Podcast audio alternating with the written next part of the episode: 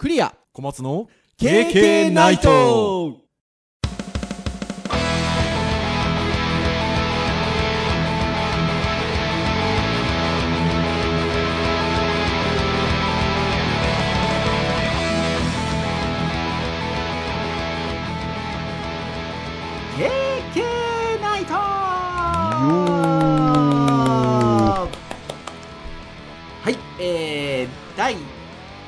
418回の配信となります。お届けをいたしますのはクリアと。はい、小松です。そして本日8周年なんか今派手なやつがねなってると思うんですけど。丸8年この回で迎えさせていただきました。多くのリスナーの皆さんいつもお聞きいただきありがとうございます ありがとうございます。いやー丸8年ですよあんま実感ないんですけどね。そうか。9年2000目にだから入るってことですよねそうか、2015年からだからそうですね。そうですねいやー実感はないといえばないですけど8年っていう年月はなかなかですよねまあ、そうですね。8年間、毎週やり続けたことは多分これ以外にはない気がする。いや僕もないですね。だってね8年前に生まれた子なんてね8歳だと3年生とかですか？まあまあまあ2年生3そうですね。年生ぐらいか。まあもうそれなりですよ。ね そうですね。えなんかあれじゃないですか？8年間今日が418回。ということなので、その418回に話してきたことをなんか AI かなんかに覚えさせたら8歳ぐらいのお子さんになるんじゃないですか？一般常識なさそうだな。KK だけしか知らない子って。いやーでも8年です。いや本当にありがたいことですねまあそうですね。まあうん。我々もなんとか病気をあまりせず、ねまあ特に僕が小松先生に一人喋りをお願いする機会が多いですがとはいえとはいえということで何度か言っておりますけれども一週もお休みすることなく8年間やってまいりましたねそうですね。毎週出してますからね、一応。先週までで言ういやちなみに、えっとにえっと、初回が2015年の9月17日ですね。はい。はい、の配信というところでございまして、えー今日が、えっと、まあ、無事予定通り配信ができていると9月21日ということで、はい。ですので、えーまあ、第3週ということで、はい、えー8周年ということでございます。ちなみに、あの、先週まで、えっと、417回までの配信で、総配信時間が261時間47分39秒 ピンとこないな。かな？261時間ですよ配信してる時間だけで まあまあ、そうですね。だって1日24時間ですからまああの10日以上はあのひっきりなしに聞けるってことですよまあそうですね。まあまあ倍速で聞いたら7日ぐらいできるかもしれないですね。いやー当然あの編集会議みたいな感じであの喋る前にも喋ってますし喋った後にもちょろっと喋ってますからいやー小松先生とたくさん喋ってるなっていう そうですね。それはそういうことになりますよね。いろんなこと話してねまえというところでございますよまあでもリスナーさん合ってることっていうこともね本当にありますよねまあポッドキャストなんで目に見えて分かりやすいものかっていうとっていうところはもちろんありますけれどもはい。やっぱりねあの SNS でシェアなんかさせていただいてもいいねつけてくださったりとかはいはいはいはいはい。時にねコメントいただいたりとかしておりますのでそういう時にはやっぱり聞いてくださっている方がいらっしゃるなということも感じますしあの割とあの Facebook 等々でライブ配信したりもすることが多いんですけどこの周年の 回はそうですね。はいはい。まあ、今日はちょっと収録ということでございますけれども、はい。多くのリスナーの皆さんがこの8年の間支えてくださってるとあの思っておりますのでぜひ今後とも皆さんどうぞよろしくお願いいたしますというところではい。ございますけれども、まあ、そんな8周年会なんですが、まあ、今回418回ということもございまして、はい。この8という数字ですよ。なんかちょっとあの気になるなというところで。まあなんか縁起がいいとかって昔から言われてますよね。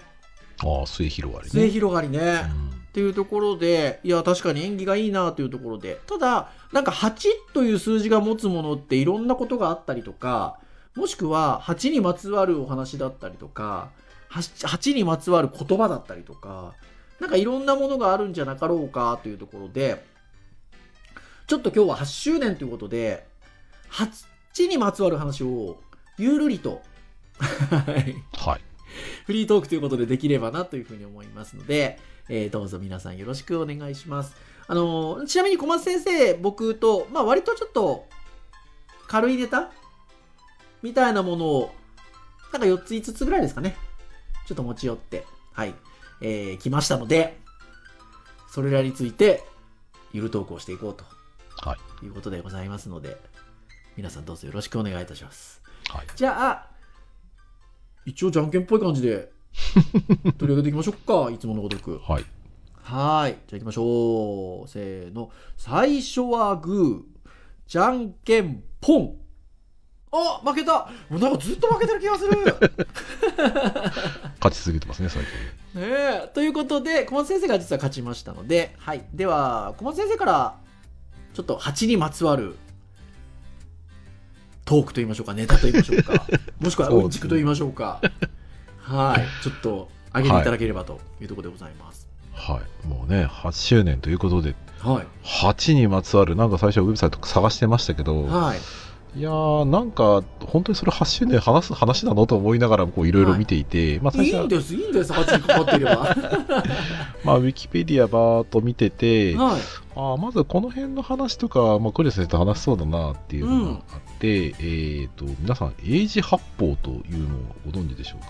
あー、これね、英字八法って皆さんご存知ですか？あの、ちなみにあの、英字八法の A は、あの、いわゆる永遠とか永久のうん。A ですよね。そうですね。長あのな長いっていうね、字ですよね。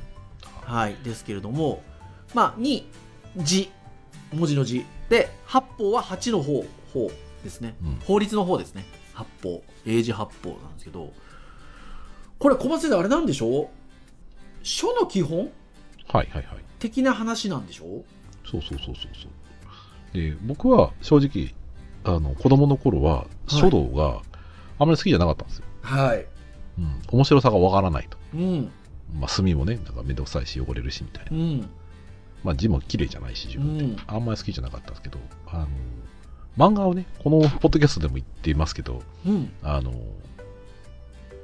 の、ここれが学習漫画だ。あ、これは学習漫画だ。はい。の話をしたときにもちょっと話した、はい。えー、止めはねっていうですね、飛び跳ね。えー、河合先生のですね、うんえー漫画がありまして、僕はその前の、えー帯をギュッとねっていう帯を漫画をギュッと読んで、ね、帯 そうまあ、はいその流れもあって、えーまあ、しゅまあ、書道の話なんですよね。はい。はい。で、それは非常にこう、面白い、書かれていて、最初にこれ、この主人公も、主人公もね、習うわけですよね。うん。で、その A っていう字を結局その基本が全部入ってるので、それをまあひたすら練習するっていうので、はい。まあ、8っていう数字をね、検索して、こう、ウィキペディアで見てるとこれが出てきて、ああ、はいそういう話あったな。でも、なんかそういえば、クリア先生、なんか段位を持っていたような話が、ああ、そうなんです、そうなんです。あのー僕、まあ、あの、いわゆる児童書道、はいはいはい。小学校2年生ぐらいから5年生、6年生ぐらいまで習ってたんですよ。はいはいはい。で、一応ね、児童書道、一応ですよ、僕の今の汚い字見たら、おえーって言うかもしれないですけど、3段まで行ったんですよ、はいはいはいはい一応。そう。でもね、その時にこの英字八法っていうことを意識するぐらい、その A っていう字、長いっていう字ですよね。ここの長いっていうのはあのね、永久の A, A のですけど、思い出はないんですよね。ああ、本当ですか？ないないけど逆にあの僕今ちょっとちょろっと自分で YouTube やってたりするんですけど、はいはいはい。万年筆最近ちょっとうん。ハマってましてはい。あのラミーっていう万年筆があるんですけどドイツ製の、はいはい。それがあの比較的万年筆世界の中ではやお安いんですよはい。お安くてポップなのでちょっといろんな色の買って集めてそれ YouTube でこんなの買いましたってちょっと配信したりしてるんですけどその時に僕この字を書いてるんです必ずその万年筆を下ろす時にはでなんで書いてるかっていうと単純に他の万年筆を扱ってる方が書いてたからなんですよああ、そういうことなんですね。意味は分かってなかったんですあんまりはいはいはいはい。なんですけど小松先生にこの英字発砲って今言われてはい。そういうことでと思思いました あ、そことなんですね。要は羽止め払いとかって8種類の技法が全部入ってるんですよねそうそうそうそうそうそう。ううん一文字でね、そういったことを意識全部できるっていうところで、まあ、非常におお手本というか、そうですよだから僕は次にその万年筆の YouTube をやることがあればはっきりと言えるわけですよ英字発法に基づいて今から絵を描きますよって。今までは僕はあのなんか皆さん絵描いてるんですよね。って言って描いてたんですよ。はい。まあ、ということで、まあ、とにかくサイト探したんだけど、なかったから、英字発砲のコツっていう YouTube のチャンネルを先生に、あチャンネルが ぜひ皆さんあのとってもお綺麗な書道家の先生があの綺麗な絵っていう文字書いてらっしゃいますのでぜひご覧になってみてくださいはい。はこれで、西方、先生ですね。ねえ英字発砲はいはい。はい。ありがとうございますじゃあ僕は行きたいんですけど 僕はですね実はあの東洋経済オンラインのちょっと記事を見つけましてはいはいはい。えっと、なんて記事かっていうと、これ2018年の3月2日の記事なんですけど、もう2018年ということでね、もう8が気になりだすと全部気になるんですけど、東洋経済オンラインの記事で、8という数字にまつわる味わい深いうんちく100っていうね、うん。もう100個。取り上げてあるページがありまして、なので、その中でちょっと気になるものを、もしくは気になるグループをちょっといくつか紹介したいなと思っておりまして、一つ目が、8っていう数字は、漠然と数が多いことを表す語として使われていると、日本では。うんっていううんちくがあるんですよ。で8ってね1234567ですからたかが。でそう考えるとって思ったんですけどただえっとここに挙げられているものを見るとあ確かに数が多いっていうことに対して8って日本たくさん使われてるんだなっていうものが結構あって、えーそれがまず一つはあのいわゆるあの八百屋とかの800の屋さんお店って書いて八百屋って読みますけどあれたくさんのもの扱ってますって意味なんですよねうん。はあの800種類商品扱ってるってわけじゃなくていはいは漠然と大きいものを表してるんですよねで同じノリで言うとあの嘘800い。はあはあはあはあはあ。これも、えっと、要はたくさんの嘘って意味なんですよねああ、ただ800という具体的な数値じゃないんですね。そうだったりもしますしあとはあこれもそうなんだと思ったのが、えっと、八重桜。八重桜って8のか重なる桜って書いてあるから僕単純に八重桜ってその花弁が8枚重なってるのかと思ってたんですよ。はいはいはいはいはい。違うみたいであのその何枚も重なってるからっていう意味で八重桜なんですって。だからそう見ていくと8ってあとはあれです。えっと八方美人。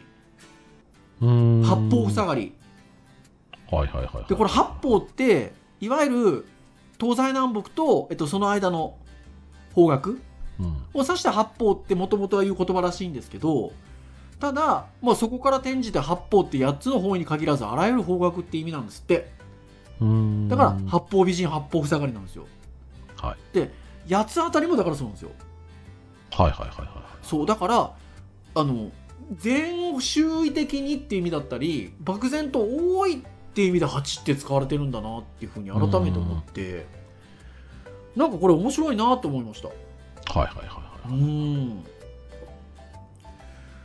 なんかもっと8に結びついてると思ってませんでした？こまあそうですね。う今言ったような言葉って、はい。そうですね。たくさん、たくさんっていう意味というよりかは、8そのものに意味が、数字ねがあるありそうな感じがしてましたよじね、でもなんか8っていうのはなんかその大きな数っていう意味なんですって。面面白いなと思ってだからヤグモとかもそうなんですよね。幾重にも重なってる見える雲のことをヤグモ。だからたくさんって意味なんですよ。いやー面白いなーって思いましたね。なるほど。ちょっとそう、大江戸808号とか。あそうそうそうそうそうそうそうたくさんあるんですよ、あの大きいって意味で使われている言葉があって。実際にはその町の数はその倍以上あったって書いてあります。そうそうそうそうそうそうそうそう。そうそうなるほど、ね。多いって意味で書いてるのにね。うん。それ以上あるっていう。はい。ところで。はい。私のテーマは8 たくさんだよっていうネタでございました。すごいな、8周年、こんなこう、8トピックが、8だけで話すのすごいな。はじゃあこの先生次行きましょうよ8い。はい。じゃあ、もうこれもね、ウィキペディア見ていて、ああ、そういやそうだよねっていうところで、うん。あの、まあまあ、これちょっとけ研修会議の話しましたけど、うん。先生、はおいちょって知ってますかって話をしたんですよね。そう。で、えっと、それ編集会議で僕言われたんですけど知ってますよおいちょ株とかでのおいちょでしょって言ったんですよ僕そうそうそうそうそう。であのそのそれを聞かれた時にはあのおいちょって知ってますかっていうのは先生が単純においちょ株のことをおいちょって知ってますかっていう言い方をしてるんだと思ったんですよ、はいはいはいはい。そうそうだからおいちょって知ってますかっていう問いに対してああのほらおいちょ株のおいちょでしょってはいはい。答えたんです、はい。そしたら小松先生から驚くべき事実が 驚く。あこれは知ってる人は全然知ってるんですけど、まあ、あの、おいちょかぶっていう、まあ、ゲームがあるわけですよね。うんそうそうそう。割とカジュアルにやるんだとトランプで、あの、まあ、ブラックジャックみたいな、日本はい版ブラックジャックみたいなを感じで。花札でやるんですよねそうそうそう。あのーまあ、昔そういうね、賭場、まあ、掛け事をやってるような場でよくやられてた手法で、うんあの、花札に、えっと、絵が描いてあるんですよ。はいで、花札って1月から12月のそれぞれの月に模した描かれていて、はいでそこの数字を見て、その数字をまあトランプの数字みたいな感じで、まあ、札を重ねて、まあ、それを点数にしていくんですけど、うんおいちょは8って意味なんですよね。おいちょって8って意味だっていうことを聞いてえ、そうなんですか？先生おいちょって知ってますか？っていう問いの深さを思い知ったわけですよ 深いのが。そう、だから、おいちょ株っていい、8を知ってますか？って聞いてるんですよだってそうそうそう。でおいちょ株っていうふうに言うと、その、おいちょが8で株が9を株が表している。9なんですよねそうだから一応そのね、一応故障としてはその、なんだろうな、数字にそれぞれちゃんと名前がつい、本当はついてるんですよ。おいちょと株はまあ有名ですけど、はいまあ豚とか、ゼロ、ゼロのことで豚とかね、ピンとかね。ピンとかね。まあいろいろ俗称があるので、僕が、あの、読んでた、ジャリンコ知恵っていう漫画の中では、あの、そうね、えっ、と、五系は、五系六法、七系はあんまり七、泣きっていう言い方はしてた気がす。泣きね泣き。はい。そうですね。まあ、二層サンタ、えっ、と、死系みたいな感じの言い方をしてたかな。数字がね全部ねそう。で、僕、あこんな風にあの、すごくこう、うんちく語ってますけど、うん僕もウィキペディアで初めて知ったのは、オイチョ、オイチョってポルトガル語の8だっていうのは知らなかったんですよ。ね あ、そうなんだ。オイチョが8っていうのは知ってたけど、うんそもそもポルトガル語の8だとは知らなかった8です。なんですねはい。でだから株もでしょ？9のそうだ株はね9かと思ったらあの9は株の末端を意味するカーボっていう、カボね。そうカボ、はい。っていう言葉に一応由来しているっていうところで、それがなまってまあ株っていう株形。うん だからひらがなで書くとあのおいちょと株の「部」は「ふ」に点々じゃなくて「う」に点々なんあですよそうそうそうそうそう発音的にはね。そうそうそう。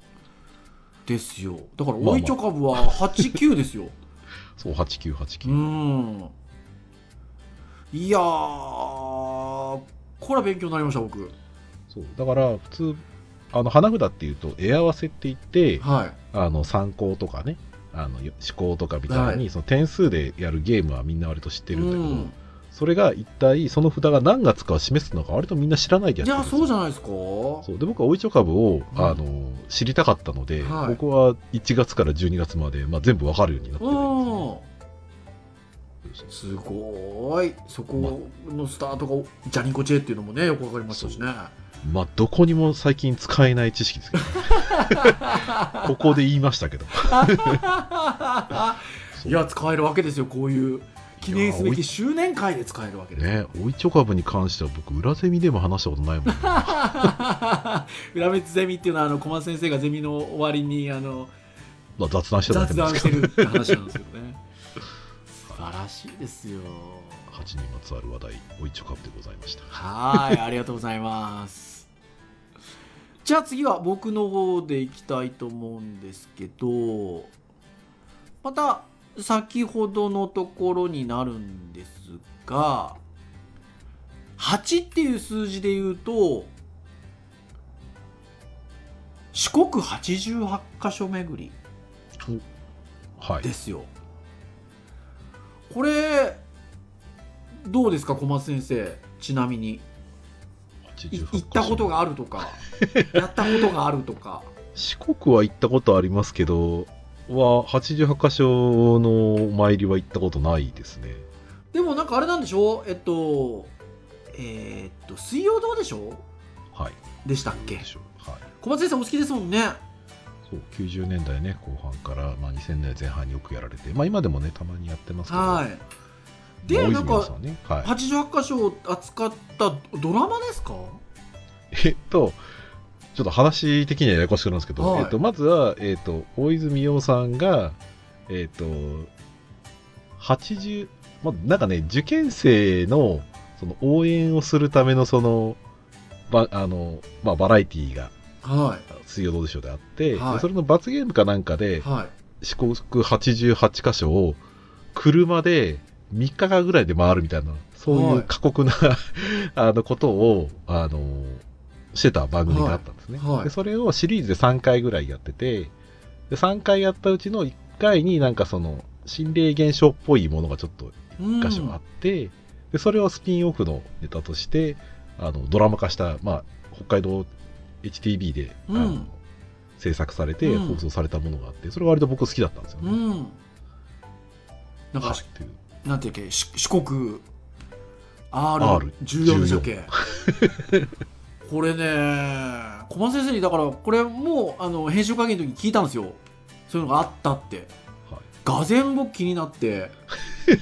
でそれが2000年じゃなくて？2000 2000年。ですよね。2000年だ、は2000年ぐらいの話だっちゅう話で、もう2000年なんて言ったら23年前ですよ。そうそうそうそうでもな何かをすれば見れるんでしょうね。この辺もね。ああ多分まあ YouTube とかじゃない当然ないので著作物としてないので、まあ DVD とかね。買うのか、まあ、借りるのかっていうところで見ることができるかもしれないですね。うん。そう。で四国88箇所もそうなんですけどあの地名に蜂が使われることが多いっていうのがここでちょっと取り上げられてましなるほどね。はい。てであのそれで言うとあのよく使うのがあの八景？八景島シーパラダイスじゃないですけどはいはい八景ってあのある地方の特に優れてる8つの景色を選定する風景評価のことなんですって。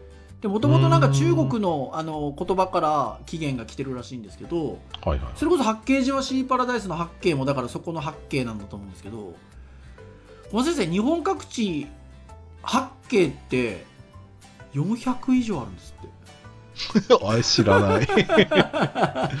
そんなあるんだ。だから金沢八景とか有名ですけど。ああはいはいはい聞いたことある、ねあと近江八景南都八景博多八景。まあその辺はまあまあ有名どこなんでしょうけどまあなんせ400以上ありますから。なんですってなので八景島シーパラダイスとかもそうねそうそうそう。だから 8っていう数字は確かになんかそのいわゆる地名を表す言葉だったりもそうですし、ね、88箇所もそうですけどはいはいはい。はい。なななんなんでしょうね。なんかなんかキャッチーなんですかね。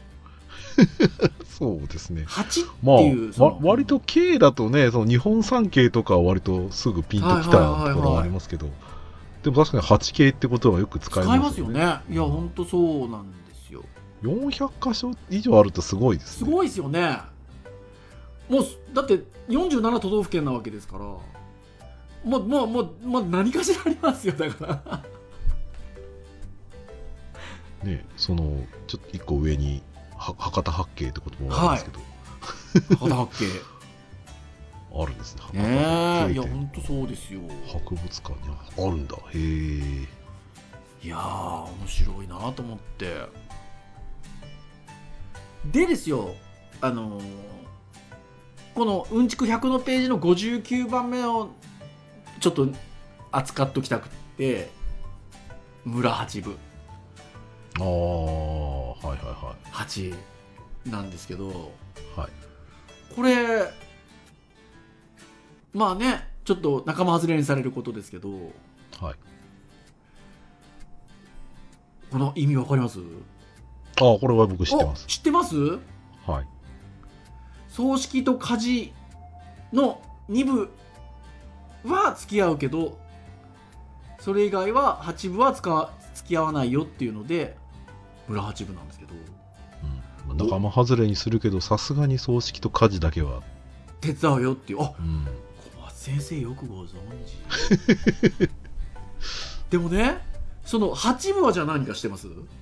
八部は逆にそんなに詳しくないです。これなんとね、えー冠これこれ一応ね小松先生にチャットで送りましょうかはい。よいしょとこの8つなんですけどよ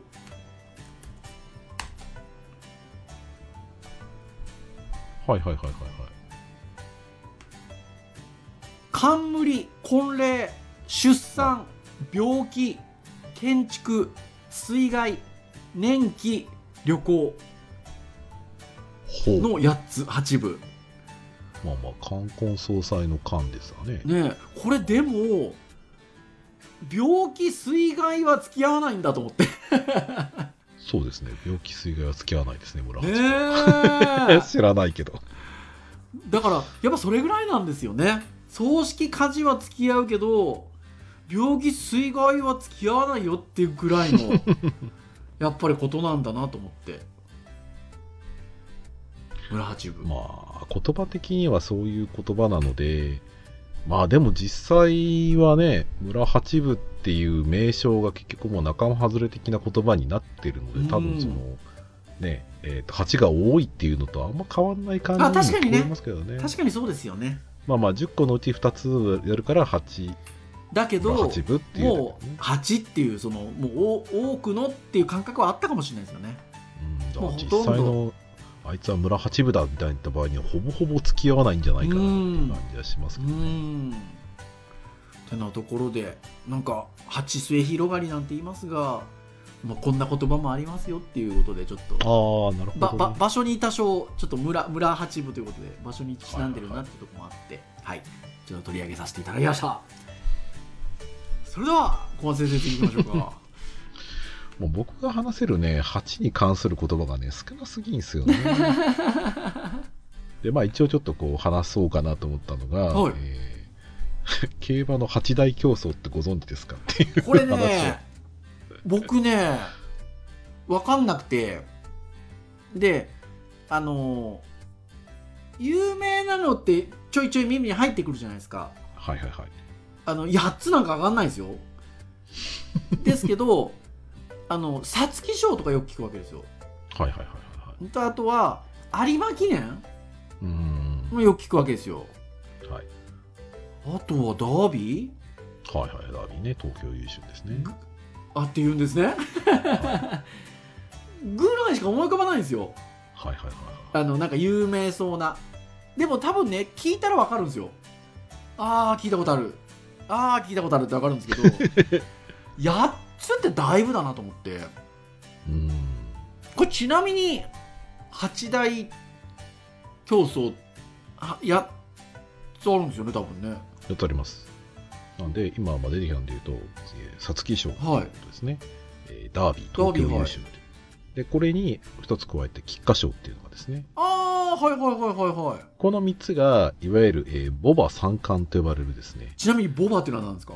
ボバ、男馬のことをボバ。ああへえメス馬のことはね、牝馬って言うんですよ。あ牝馬聞いたことある。はい、逆にでボバって言葉あんま聞いたことない そう、漢字は似てるんですけど、はい。ボバ三冠はこの、えー、皐月賞、ダービー優勝ダービー、それから菊花菊賞。はいこれを3つ勝った馬は三冠馬と呼ばれて、うんまあ今までで6、7頭しかいない。え三冠馬でさえ67頭しかいないんですか？馬で言うと、その、すごい少ないですね。へえ非常に少ないです。でいうとあのやっぱ圧倒的にその勝つ馬っていうのはやっぱ少ないんですね難しいんですねまあ結局ですね、あの、馬は生まれて、今の数え方で言うと、生まれた瞬間0歳で今数、僕がやり始めた頃は1歳だったんですけど、はい数えはだからね、昔のダービースタリオンとかだと、い。はえーダービーは、えっ、と、4歳から出る。4歳。はい。で、えっ、と、今のい言い方だとあのダー3ビスタ歳とかだと3歳ですね。はい。だから生まれた時0歳で、2歳からだいたいデビューなんですよ。は多く多くの馬が。あはい。遅い馬でもまあ3歳の春ぐらいなんですけど、それはでもちょっとびっくりしますね。なんとなくもう感覚的に8歳9歳10歳とかの馬が走ってるような印象があったので。はい。えー、生まれて2年とか3年とかしか経ってないの？ってちょっとびっくりしました。そうです。うんで、えっ、と、今はだいぶ減ってると思うんですけど、僕がやってた頃に、競馬の最盛期で、はい。多分年間でサラブレッド1万頭ぐらい出てたんですよ。1万頭？はいはいはい。でダービーは、まあ一応牝馬もボバも出れる一応競争で、えーまあその中の1位を決めようっていうのがはい日本ダービーなんですね。だから、競馬関係者はみんな日本ダービーを目指すよ。はあはいはいはいはいはいはいで、皐月賞とダービーと菊花賞はもう、えっ、と、今でいう3歳限定のレースなので、ほうほうほうほうほうほうほうなので、えっ、と、一生に1回しか出れないです。ななるほどなるほどなるほどなるほど。はいはいはい、はい、ワンチャンスでこの3つを勝つのはめちゃめちゃ難しいわけです。確かに。で、三大競争のうちのこれが3つ。うん。で、えっ、と、他の、えーやつで言うと、えっ、と、桜花賞、はい桜花賞はい。あと東京牝馬、あ、優春牝馬か。えっ、と、オークスっていうオークス聞いたことある？オークスは、まあ、要するに樫の女王ですね。樫の木の女王。これは桜の女王と樫の木の女王みたいなのがあって。なる、ほどねで、牝馬三冠と呼ばれている、えー一応2つがこの桜花賞と、えとオークス。オークス。で、牝馬三冠、今だと、秋華賞っていうのが割と、えーまあ割とちここ何十年かの中で、に20年ぐらい、はい。10 20年ぐらいかな、の中で作られて、うん。まあ今は、えっ、と、桜花賞と、うん。えーオークスとうん。秋華賞を取ると、ひまあ、牝馬三冠とこれは牝馬でも3歳の牝馬しか出れない限定レースですね。うん。はい、で、えっ、と、残りは、えっ、と、コバって言って、古い馬と書いて、えっ、と、はあ。実はですね、えっ、と、4歳までの馬を、まあ、一般的にはその、今で言う、えっ、と、4歳、はい。昔で言うと5歳なんですけど、はい。以降がコバって言われる、古い馬と書いて小判になっちゃうんですね。あとは残りの、えっ、と、クラシック、5大クラシックと呼ばれるその5つと、残りコバの馬で、えー天皇賞っていうのはですね、はいえーもう100何回以上やってるんですけど、はい。えー、と春に、えーはい。3200m の、えーレースがあって、はい。えー秋に 2000m のレースがあって、おおじゃあ秋と春と。はい、京都京都の3200と、えーうん。東京の 2000m ってですね。これもまあ非常に G1 と呼ばれてる格式の高いレース。あーあれ？そっか。だからボバの3つと牝馬の3つと天皇賞春秋これがですね違うんですよ。しし秋華賞は今それで8あの参加ですよ？や8台そう秋華賞は、はい。は八大競争入らないんです。えー、それはまたなんで？れそれれ歴史的に昔なかったから。あなかったので。そう八大競争と呼ばれてるものは昔からで言うと、はい。えっ、と、皐月賞、ダダービー、はい。えー菊花賞、それから桜花賞、うん。えーオークス、うん。で、天皇賞、秋、あと春、はい。で、あと有馬記念です。あさっき僕言ったやつだ。そうそう。有馬記念は、あの、すべての馬のグランプリとして年末に一番最後になる G1 ですね。はちなみに有馬は有馬さんという、あの、有名な方の名前を取って、あ有馬記念という名前有馬記念そうなんですか？い。へえそれはもうだから割ともう古くから八大競争って言われてるそうそうそうそうってこと？でも、今の話で言うと一つの馬がこの8つはだからやれないんですよね。絶対取れません。だって決まってるやつありますからね。そのボバまあ一応ゲーム的な話で言うと、はい。絶対ではないんですよ。あそうなんですか？はい。牝馬であればえっ、ー 一応ボバーのやつも出れる。一応桜花賞皐月賞ダービーオークス、えー、菊花賞で天皇賞秋春はい。で有馬記念と。はあ出れることは出れます。は出れるんだけどまあ普通はできないです。いうーん。なんでかっていうと桜花賞 1600m で、はい。春の天皇賞 3200m っていう、まあ、いわゆるマイラーとですねえっ、と、まあ、非常に長いロングディスタンスは走る、うえーーとんまあ、その馬のその客室がそもそも違うんです。それからえー、と実は桜花賞の次の週が皐月賞で、まあ、こんな G1 のハードなレースを連投したら足折れちゃう。普通はやんないんですよ。だからダビスさんみたいなゲームとかであればまあワンチャンできなくないかもしれないんだけどうん。八大競争クリアは。通常の馬ではありえないです、そうなんすね、それやるんだったら普通にあのクラシック参加を狙います。はい。それやるぐらいだっただとするとありえるのは騎手が8つ取ることはありえるんですか？らはい。八大競争をえー制したジョッキーは3人います。はあすごいなでも3人いるんだ。はい。3人いるんですよ一応。すごいですね。まああの有名な人ばかりですけどね。あその3人がですか？はい。僕知ってる人います？ああいると一人は多分知ってますよ多分。誰ですか？滝豊です。あ知ってるあのー、畑田理恵の旦那さんだ。多分アイドル歌手の。あ違うっけな。あ違うな。それ佐は野涼子佐野涼子じゃなかった佐野涼子さんですね。はい。佐野涼子さんですね。畑田理恵はあれですね。あの羽生さんの方ですね。ああそうですそうだ。あでも佐野涼子さんですよ。佐野涼子さんも綺麗だったな。もう一人は一応あのやってる人だったらば有名ですけどルメールっていうですね海外の騎手ほーへえ海外の外国人騎手の中ではナンバーワンのへえですね。であとはもうかなり古い方で安田さんっていう安田孝義さんかな、はい。えー、という方がいて。そのルメールさんは最近の方なんですか、まあまあ最近といえば最近ですね。まあとは言ってもやっぱりそこそこやっぱ年数を走ってますので。はルメールさんまあそこそこいい年齢になってきましたけどまあ武豊とか比べたら全然若いいうーん。今でも44歳でしたね今調べたらだあーへえけど50超えてますから。いやー勉強になった。もうこれぐらい喋ると止まらないぐらい。競馬のえー勉強ですよ。八大競争の8から、まあまあ裏ゼミでは八大競争は使いませんでしたけど、まあ 競馬の話はたくさん昔はしてましたね。ねえ。いや今はあんましてないですけどね。面白いでもいやーまあなんかね熱狂するのも分かりますね皆さんもねね。で実際馬も綺麗でしょうからねサラブレッドっていうのはね。まあまあ競馬あのギャンブルじゃなくてロマンですロマン。はいということで八大競争について挙げていただきます。すいません長く話しちゃいました。いえありがとうございます。じゃあ僕はこれ言っとこうかなえっと僕の方が次挙げたいのがピアノの鍵盤の数が88件なんですよ。はいはいはいはいはいはいでこれなんでか分かります？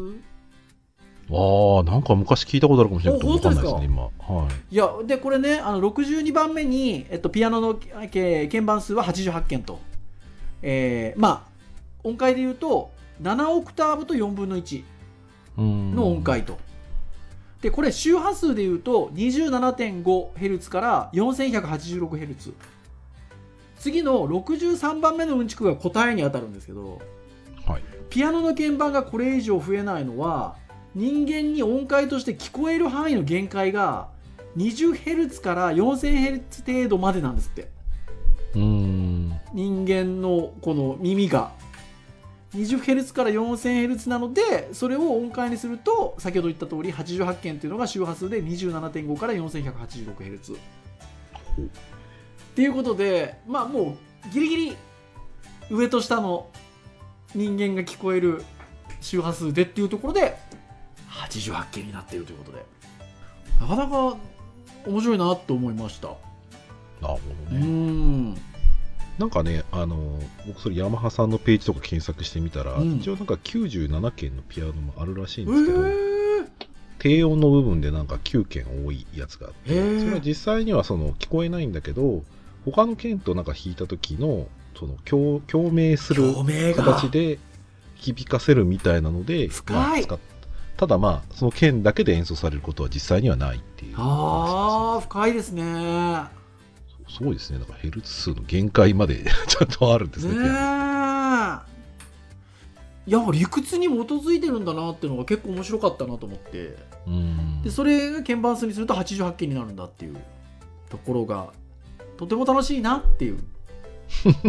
僕それだけなんですけど。はい。はっていうお話でございました。もう一個ぐらいいきます？い